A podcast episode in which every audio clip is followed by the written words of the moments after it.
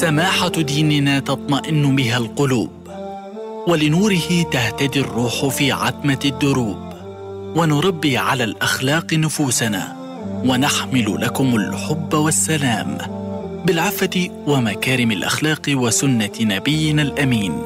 فليتفقهوا في الدين فليتفقهوا في الدين. أعوذ بالله من الشيطان الرجيم. بسم الله الرحمن الرحيم. الحمد لله رب العالمين والصلاة والسلام على سيدنا محمد وعلى آله وصحبه وسلم يا ربنا تسليما كثيرا. اللهم لك الحمد بالإيمان ولك الحمد بالإسلام ولك الحمد بالقرآن. اللهم لك الحمد حمدا كثيرا طيبا مباركا فيه. ملء السماوات وملء الأرض وملء ما بينهما وملء ما شئت من شيء بعد يا ربنا. أهلا وسهلا بكم. مستمعونا الأكارم ومتابعونا حيثما كنتم. ونسعد بصحبتكم في هذه الحلقة الجديدة من برنامجكم ليتفقهوا في الدين. هذا البرنامج الأسبوعي الذي يأتيكم ظهر كل يوم ثلاثاء عبر أثير راديو الشباب 98.2 اف ام من غزة. إذ إننا نستعرض موضوعات مجتمعية ودينية وتربوية لها علاقة بصقل شخصية الإنسان المسلم مرورا لتعزيز الإيجابية في حياة الفلسطيني حيثما كان. في هذه الحلقة من برنامجكم ليتفقهوا في الدين اخترنا لكم موضوعا فيه من العبر ما فيه وفيه من العظات ما فيه. إنه موضوع الانحرافات البشرية المعاصرة ومخاطرها وسبل الوقاية منها وذلك بالنظر في أحوال الأمم من قبلنا. لأن ربنا سبحانه وتعالى قال أولم يسيروا في الأرض فينظروا كيف كان عاقبة الذين من قبلهم؟ كانوا أشد منهم قوة وأثاروا الأرض وعمروها أكثر مما عمروها وجاءتهم رسلهم بالبينات فما كان الله ليظلمهم ولكن كانوا أنفسهم يظلمون. وقال ربنا سبحانه وبحمده قد خلت من قبلكم سنن فسيروا في الأرض فانظروا كيف كان عاقبة المكذبين. هذا الموضوع له علاقة ببعض التشريعات الإنسانية المنحرفة في هذا الزمان التي تخالف شرع الله تعالى. وتخالف فطرة الإنسان كإنسان بغض النظر عن ديانته أو لونه أو جنسه أو معتقده أو جنسيته. إن الله تعالى صبغ الناس على فطرة أرادها وارتضاها لهم فيها من مكامن الخير الكثير وإن الفطرة السوية لتنبذ كثيرا مما يشرع في هذا الزمان من انحرافات فكرية أو عقدية أو سلوكية وقيم وأخلاق. فعلى سبيل المثال حينما ننظر إلى هذه التشريعات التي يراد لها أن تكون مقدمة على كل تشريع فيما يعرف بالمثلية مثلا هذا انحراف. لا بد أن نحذر من هذه الانحرافات ولا بد أن نكون على وعي بمراد أعداء الإنسانية منها. ولا بد أن ننظر في الأم في الأزمان الغابرة. ماذا ألقت الانحرافات على الأمم وعلى الأفراد من ويلات لأنهم وقفوا في وجه الفطرة السليمة؟ يسعدنا أن نستضيف في هذه الحلقة من برنامجكم ليتفقهوا في الدين فضيلة الدكتور منذر العمودي عضو رابطة علماء فلسطين لنتحدث في عديد المحاور. لنتعرف على مفهوم الانحراف. ما هو المراد بالانحراف؟ وأنواع الانحراف سواء كان في الجانب العقدي في الجانب السلوكي والأخلاقي والقيمي وما إلى ذلك. نتعرف على أسباب الانحراف لكي نحذر هذه الأسباب وما هي المخاطر المترتبة على الانحرافات. ونتكلم في النهاية عن المسؤولية مسؤولية كل واحد منا. من أجل الوقوف في وجه الانحرافات كل إنسان بحسب مقامه ومكانه الذي جعله الله سبحانه وتعالى عليه حياكم الله فضيلة الدكتور منذر العمودي عضو رابطة علماء فلسطين واهلا وسهلا بكم ضيفا عزيزا على برنامج ليتفقهوا في الدين الذي يبث عبر أثير راديو الشباب 98 فاصل 98.2 أف أم من غزة. حياكم الله يا دكتور. بداية بداية فضيلة الدكتور إيه لا شك أن العالم كل العالم اليوم ينظر يسمع يشاهد ما وصلت إليه البشرية اليوم من هذه الانحرافات إيه في التشريعات في عديد الدول حتى في دول متعددة في قارات. إيه ضربنا مثال بالمثلية مثلا وما يراد بها من تحطيم كل القيم. والأخلاق التي ارتضاها الله سبحانه وتعالى لهذا الإنسان وفطره وجبله عليها. اليوم في انحرافات عديدة في حياة الأمم، في حياة الشعوب. نحن لله الحمد نعيش في شعب مسلم الحمد لله رب العالمين على أرض مقدسة فيها بيت المقدس، فيها المسجد الأقصى المبارك. شعبنا ولله الحمد شعب محافظ شعب متدين ولله الحمد. ولكن الإنسان يعني يتعرف على ما يسمع في عبر التلفاز عبر المذياع يقرأ في الصحف مواقع التواصل اليوم.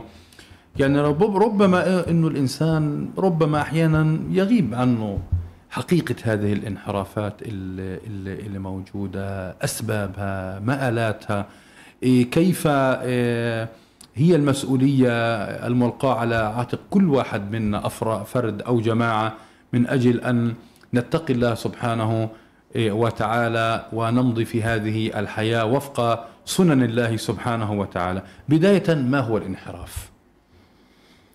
بسم الله الرحمن الرحيم. الحمد لله رب العالمين والصلاة والسلام على سيد الخلق والمرسلين وعلى آله وصحبه ومن سار على دربه واقتفى أثره ونحن معهم إلى يوم الدين. أما بعد أحييك أخي الدكتور أبو عبد الله على هذه الاستضافة الكريمة وأسأل الله سبحانه وتعالى أن يكتب لكم ولهذا البرنامج الطيب المبارك كل التوفيق في أسابيعه وفي أعوامه كلها بإذنه سبحانه وتعالى. كما أقدم الشكر للقائمين والمعدين لهذا البرنامج والقائمين على هذه الإذاعة. التي تفتح المجال وتفسح الإمكانيات أمام الدعاء إلى الله سبحانه وتعالى ليقولوا كلمة الحق ولينشروا الفضائل في هذا المجتمع وفي كل المجتمعات. فبارك الله فيكم وجزاكم الله كل خير. وجعل الله سبحانه وتعالى ما تقدمون في موازين حسناتكم يوم القيامة بإذنه عز وجل. الله يجزيكم الخير فضيلة الدكتور حياكم الله. لو أردنا أن نتحدث عن الانحراف بل الانحرافات التي تعيشها البشرية. ونذكر المقصود من الانحراف لابد أن نرجع قليلا إلى ورود هذه الكلمة وهذا المصطلح في كتاب الله سبحانه وتعالى وفي تشريعات الإسلام سواء كانت في القرآن أو في السنة.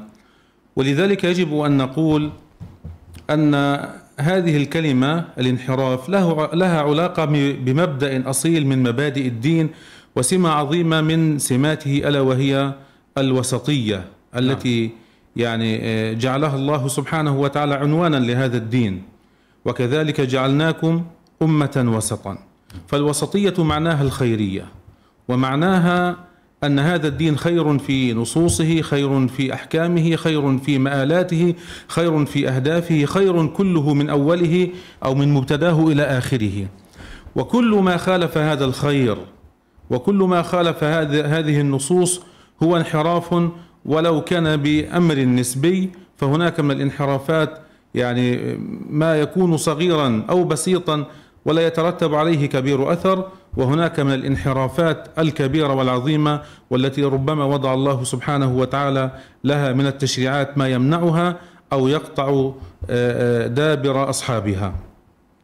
فالدين دين الوسط. نعم. في كل تشريعاته وفي كل نصوصه كما قلت. فأيما إنسان حاد عن هذا الوسط سواء إلى إفراط أو إلى تفريط فهو منحرف ولو كان بنسبة معينة كما ذكرت. آه، ربما استشعر النبي عليه الصلاة والسلام منذ بدايات الإسلام أن هذه الأمة قد يقع فيها الانحراف.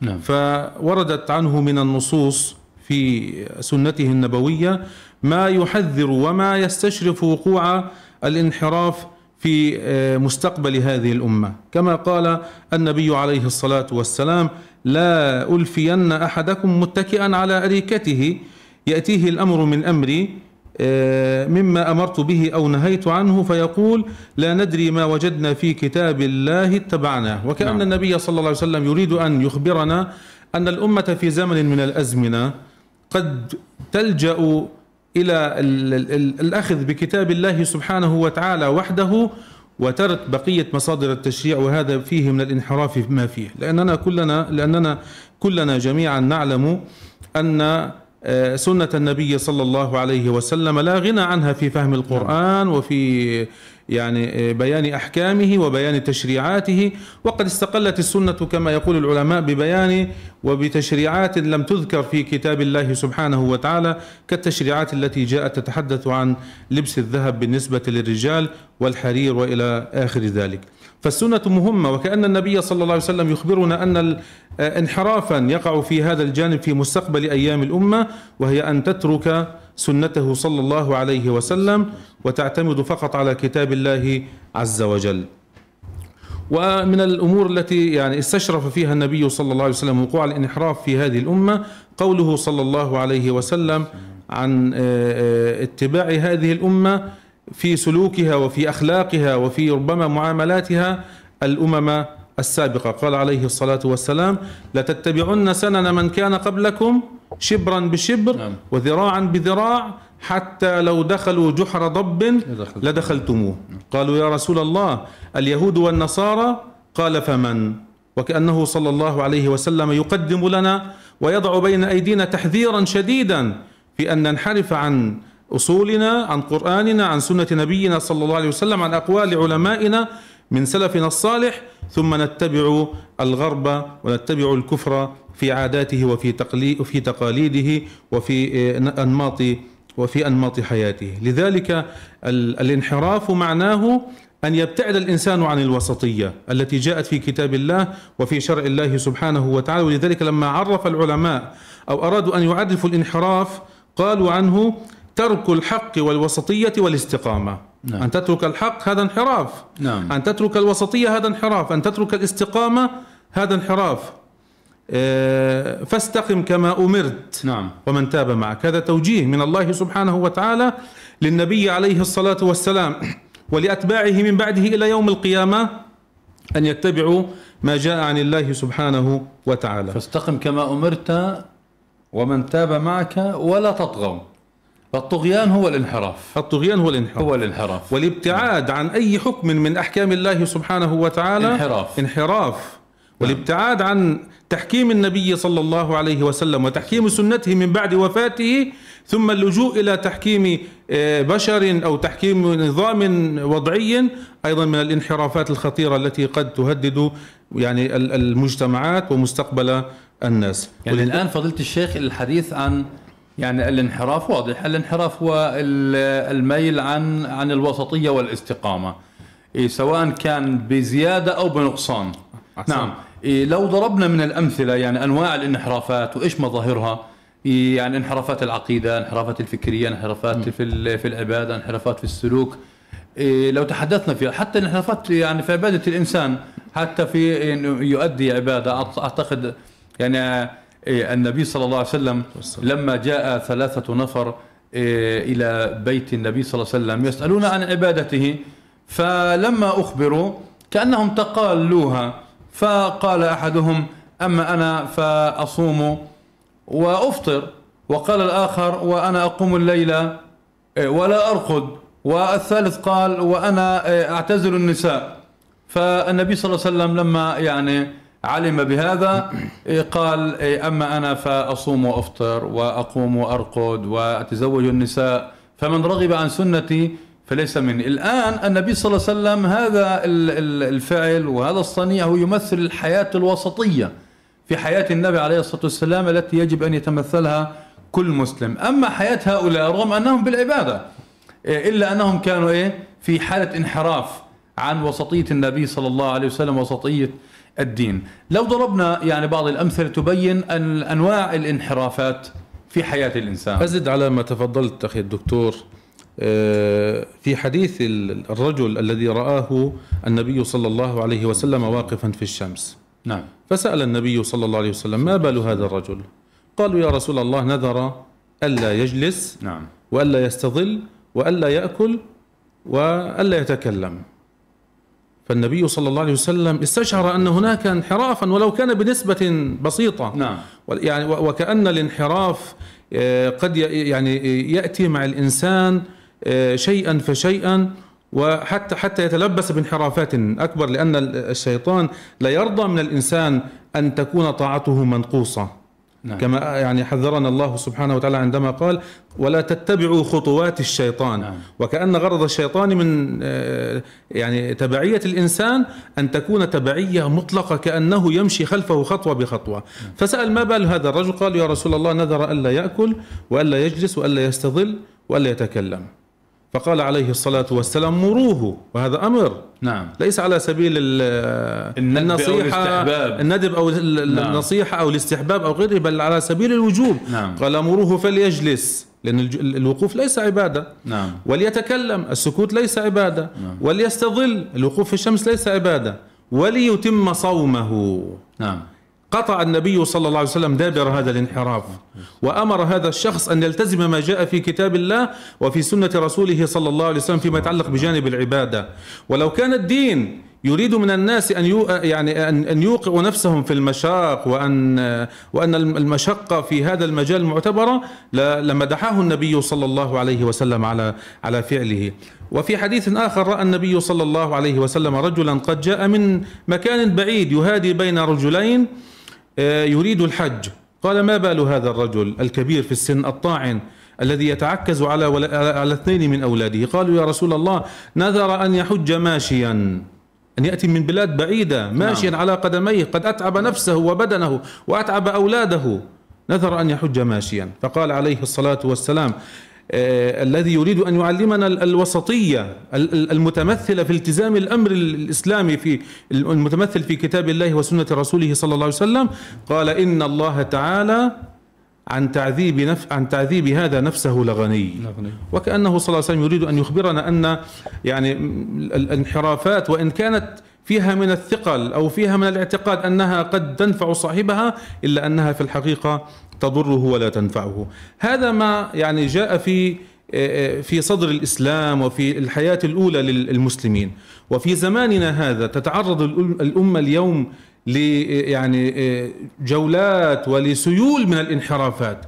بل إن أعداء الله سبحانه وتعالى من الأمم الكافرة اليوم يرمون هذه الأمة في كل اتجاه ويعني يضربونها من كل سهم ومن ضمن هذه الأسهم اللي هي أسهم ال ال الانحراف التي يريدون لهذه الأمة أن تنخلع عن كتاب ربها وسنة نبيها صلى الله عليه وسلم. ولذلك وجدنا تاثيرا في وسائل الإعلام المختلفة وتوجيها لأمور ولأحكام تخالف دين الله سبحانه وتعالى. وقد تأثر للأسف بعض المسلمين وبعض المسلمات بهذه الدعوات.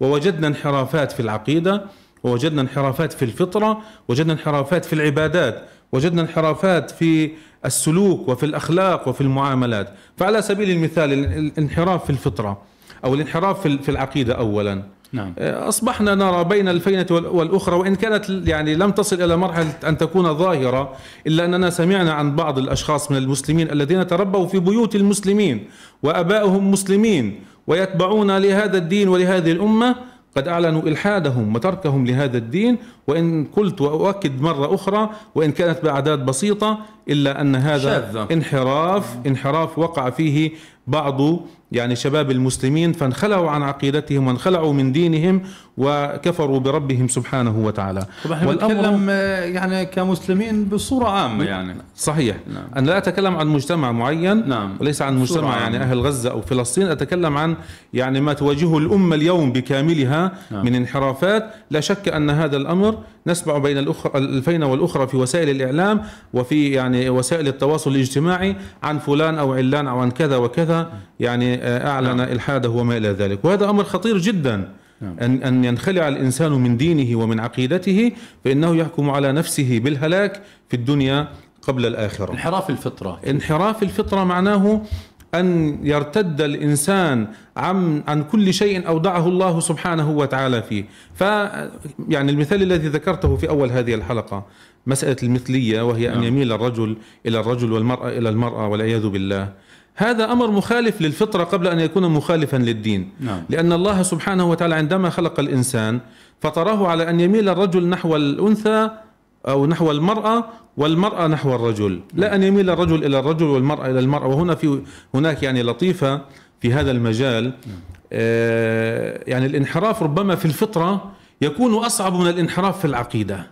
لأن الانحراف في العقيدة يخلع الإنسان من دينه أما الانحراف في الفطرة فإنه يخلعه. من دينه ومن إنسانيته. فيصبح أقل والعياذ بالله من آه، يعني درجة ال- ال- البهائمية كما قال الله تعالى إنهم إلا كالأنعام أو أضل سبيلا أضل. ولذلك ال ال ال يعني ال النقطة المهمة هنا التي يجب أن ننوه لها أنه في في في بيان حكم ال- ال- الزنا يفرق الإسلام بين في إقامة الحد بين المحصن وغير المحصن فإذا كان محصن متزوج حكمه نعم. الرجم حتى الموت نعم وإذا كان غير متزوج فإنه جلد. يجلد مئة جلدة مئة ويغرم حسب أقوال العلماء وتفصيل العلماء فيه. نعم. لكن في مخالفة الفطرة وفي الانحراف في الفطرة وهو أن يأتي الرجل للرجل أو المرأة المرأة فإن حكم الله سبحانه وتعالى فيه القتل في كل أحواله سواء كان متزوج أو غير متزوج. وهذا بدلل على أن الانحراف الأمر. الانحراف في الفطرة أصعب وأشد عند الله سبحانه وتعالى من الانحراف في آه، العقيدة. آه، ولذلك ما آه، تدعو إليه البشرية اليوم من اللي هو آه، المثلية والتشريعات التي تحمي المثليين والتي تشرع للناس أن أن ينضموا تحت يعني عبارات براقة كحقوق الإنسان والتقدم وما إلى ذلك وأن يختار الإنسان جنسه يعني بنفسه. كل هذه دعوات هدامة ومخالفة ومعارضة ومنحرفة عن دين الله وعن شرع الله سبحانه وتعالى. وللأسف نحن يعني آه، أصبحنا نسمع عن دعوات هنا وهناك. وربما يعني آه، سمعنا قبل فترة عن تشريع لأحد الدول الإسلامية العربية كتونس مثلا تشرع للمرأة وتبيح لها أن تجمع بين أكثر من زوج.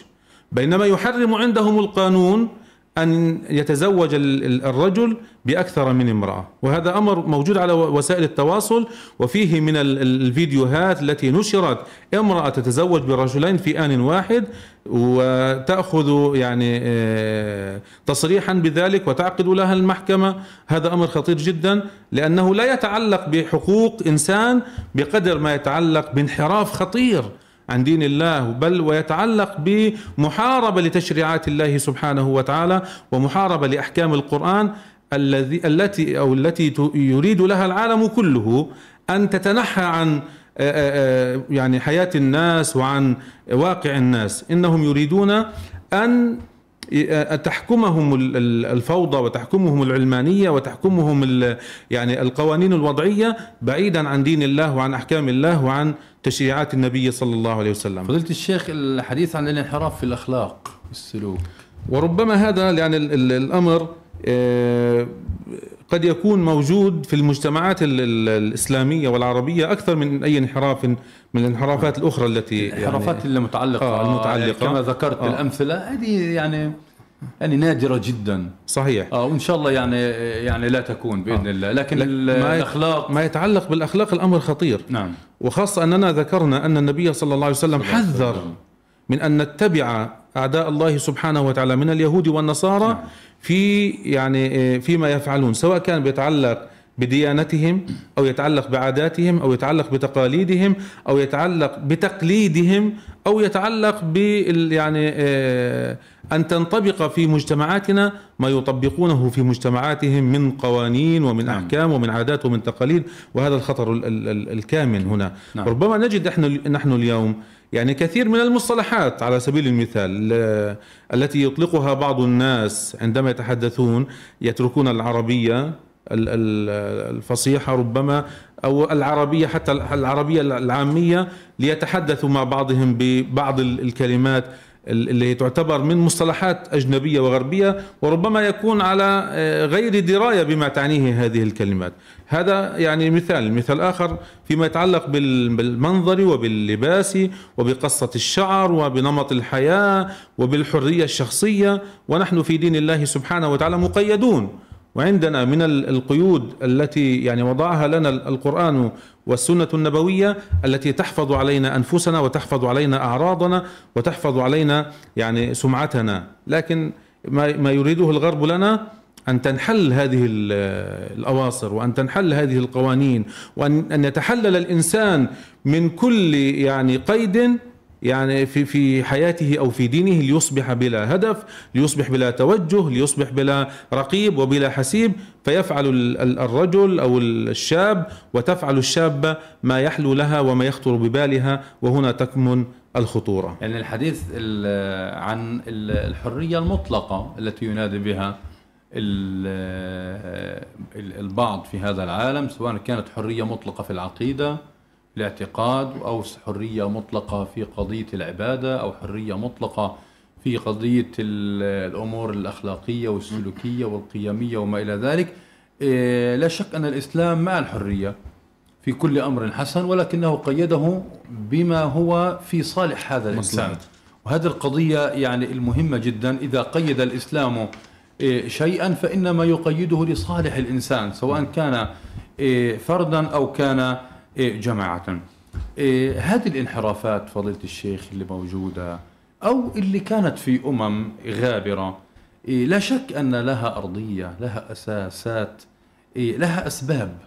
لو تعرفنا على بعض هذه الأسباب أسباب الانحرافات في أي مجال من المجالات حتى لو كانت حتى في قضية مثلا العبادة كما ذكرنا من أمثلة وقصص يعني عاشها النبي صلى الله عليه وسلم كالأبو إسرائيل الذي يعني آه، وقع ظل واقفا ولم يستظل في الحر وصائم وما إلى ذلك أو الذين يعني آه، كالذي قال آه، أقوم ولا أرقد وأصوم ولا أفطر وأعتذر النساء. أهم ربما سبب من أسباب الانحراف هو الجهل. الجهل. الجهل بأحكام الله الجهل بسنة رسول الله عليه الصلاة والسلام.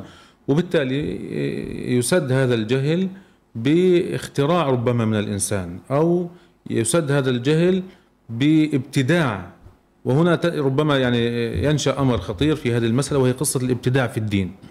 وأن يزيد الإنسان في دين الله سبحانه وتعالى كما حدث وكما ذكرنا من من أمثلة تتعلق بالرجل الذي قام وبالرجل الذي جاء يهادي بين رجلين كله مرتبط بعدم الفهم الكامل والفهم الواضح لأحكام الله ولدين الله سبحانه هل ممكن وتعالى. ان نعد الأمة اليوم تعيش في ظلال أزمة فهم أزمة فهم الدين وما يترتب على الالتزام بالتشريعات الإسلامية أزمة فهم في فهم العلاقة بين المكونات العربية والإسلامية علاقة الأخوة التي قال الله فيها إنما المؤمنون آه، إخوة آه، في عندنا أزمة فهم في نظرة الإنسان لذاته.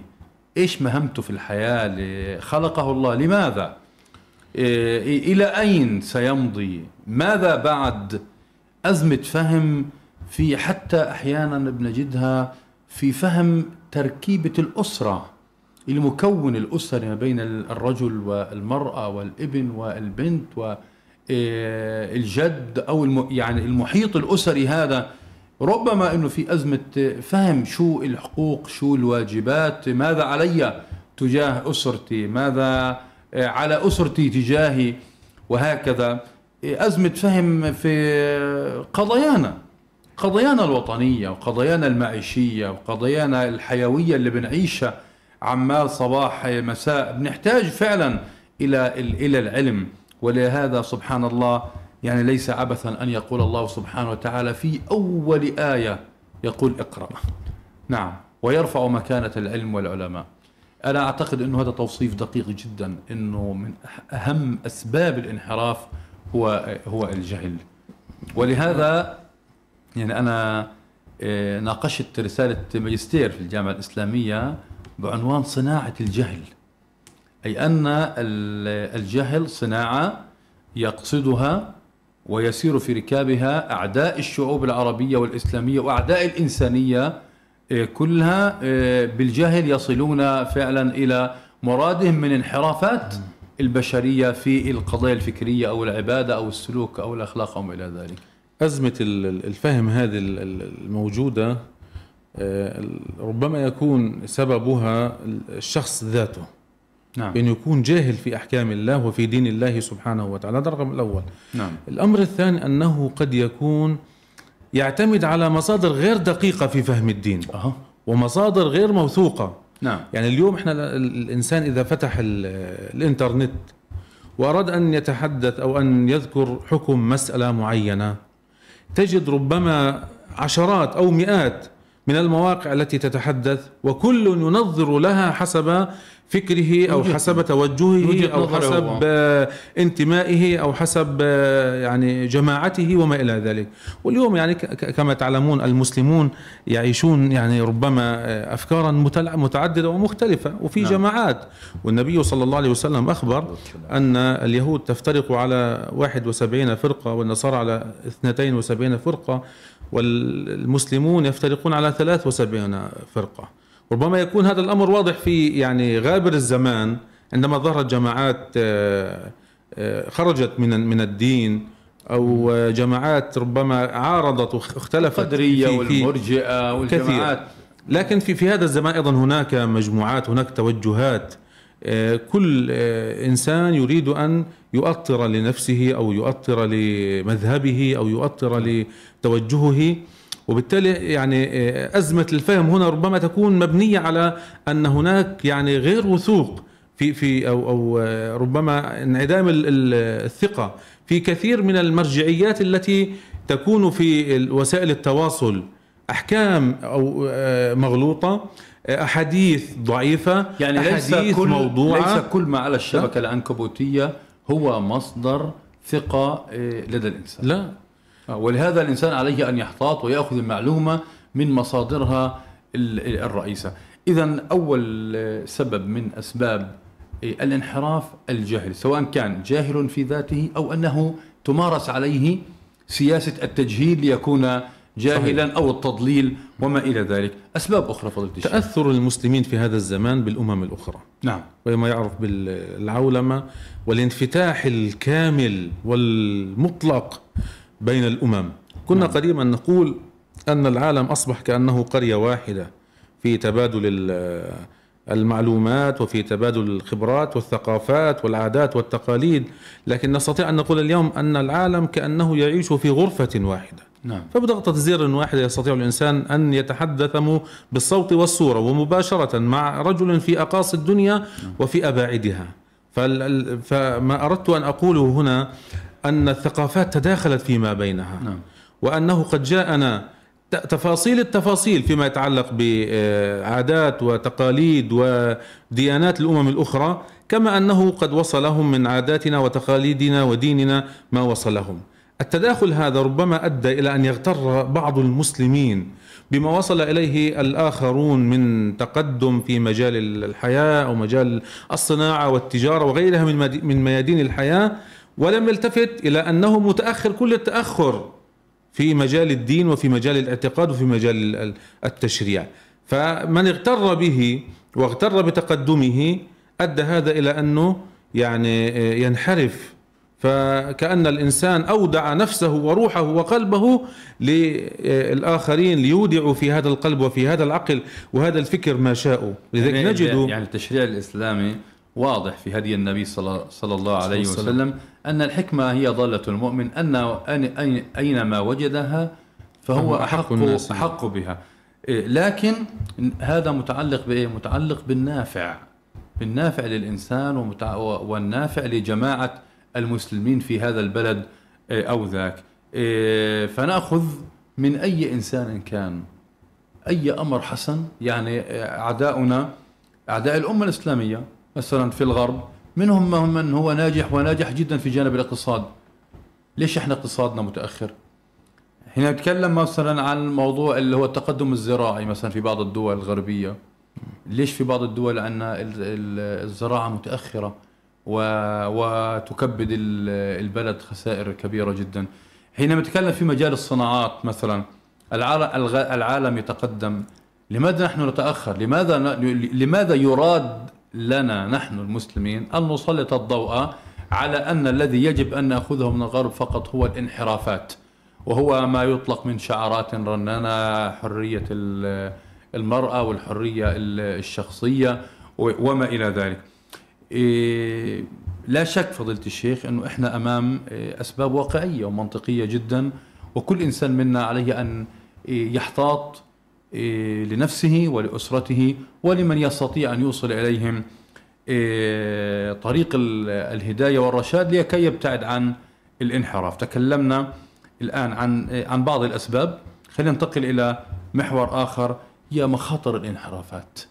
هذه الانحرافات إحنا الآن بنقول في انحرافات عند عند البعض سواء كان في الإطار الفردي أو في الإطار الجمعي في في المسلمين. وذكرنا بعض الأسباب آه، جزء منها ما هي النتائج المترتبة على على الانحرافات مثلا؟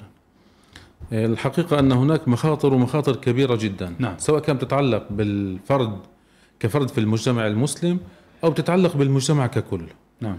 آه، ومن هذه المخاطر أولا رفض التحاكم لشرع الله سبحانه وتعالى. الإنسان المنحرف آه، يرضى بالتشريعات المنحرفة ولا يرضى بتشريع الله سبحانه وتعالى وهذا أمر يعني خطير وقد أكد القرآن والسنة النبوية على التزام التحاكم إلى الله سبحانه وتعالى. نعم. ربنا سبحانه وتعالى قال فلا وربك لا يؤمنون حتى يحكموك فيما شجر بينهم. وفي آية أخرى ومن لم يحكم بما أنزل الله فأولئك هم الفاسقون الكافرون الظالمون. هذه يعني آيات قرآنية واضحة في وجوب ال- ال- التحاكم إلى شرع الله سبحانه وتعالى. الإنسان الذي ينحرف في فكره يرضى بديلا بانحرافه عن التحاكم إلى شرع الله سبحانه وتعالى. فإذا ما وقع وما احتاج إلى إلى التحاكم فإنه سرعان ما يذهب إلى قانون وضعي أو إلى إنسان أو إلى شخص معين أو إلى كذا رافضا كتاب الله سبحانه وتعالى وسنة رسوله عليه الصلاة والسلام. يعني كأنك تقول فضيلة الشيخ إنه بعض الناس اليوم يعني ربما يعني آه، أعجب أبهر ببعض ال- الأفكار ال- الغربية عند آه، أعداء الإسلام. فكانه في هذه الحالة يقول يعني الإسلام جاء في زمن معين والإسلام غير صالح ل- للبيئة التي نعيشها. وهذا الزمان الذي نعيشه ربما اراد المسلمين جهلا يقول يقول ذلك. إيه، نماذج أخرى؟ الإضرار بعقيدة الأمة وثوابتها. أه. لأن المنحرف إذا ما مارس شيئا في في حياته آه، بأمر يعتقده في مجتمع مسلم فإن هذا يشكل خطرا من حيث أن بعض الناس قد يقلدونه. ولذلك يعني ربما نجد التفريق من النبي صلى الله عليه وسلم في ارتكاب الإنسان لمحرم آه، في آه، يعني أمر سري وفي آه، علن أمام الناس. كل أمتي معافى إلا المجاهرون. هذا عمل سيئة وهذا عمل سيئة. هذا بالسر وهذا بالجهر. نعم. هذا معافى هذا غير معافى. أها. الحكمة من ذلك أن هذا قد يشجع الآخرين على أن يرتكبوا مثله. فلو سمح لهذا الإنسان المنحرف أن يمارس انحرافه في حياته لأدى ذلك إلى أن يتشجع الناس ويعني يقلدوه فيما يفعل. ولذلك وهذا يعني يضر بعقيدة الأمة وبثوابتها وباستقرار مجتمعها. ولذلك عشنا فضيلة الشيخ إحنا عفوا فضيله عشنا فضيلة الشيخ في موضوع الانحراف الفكري.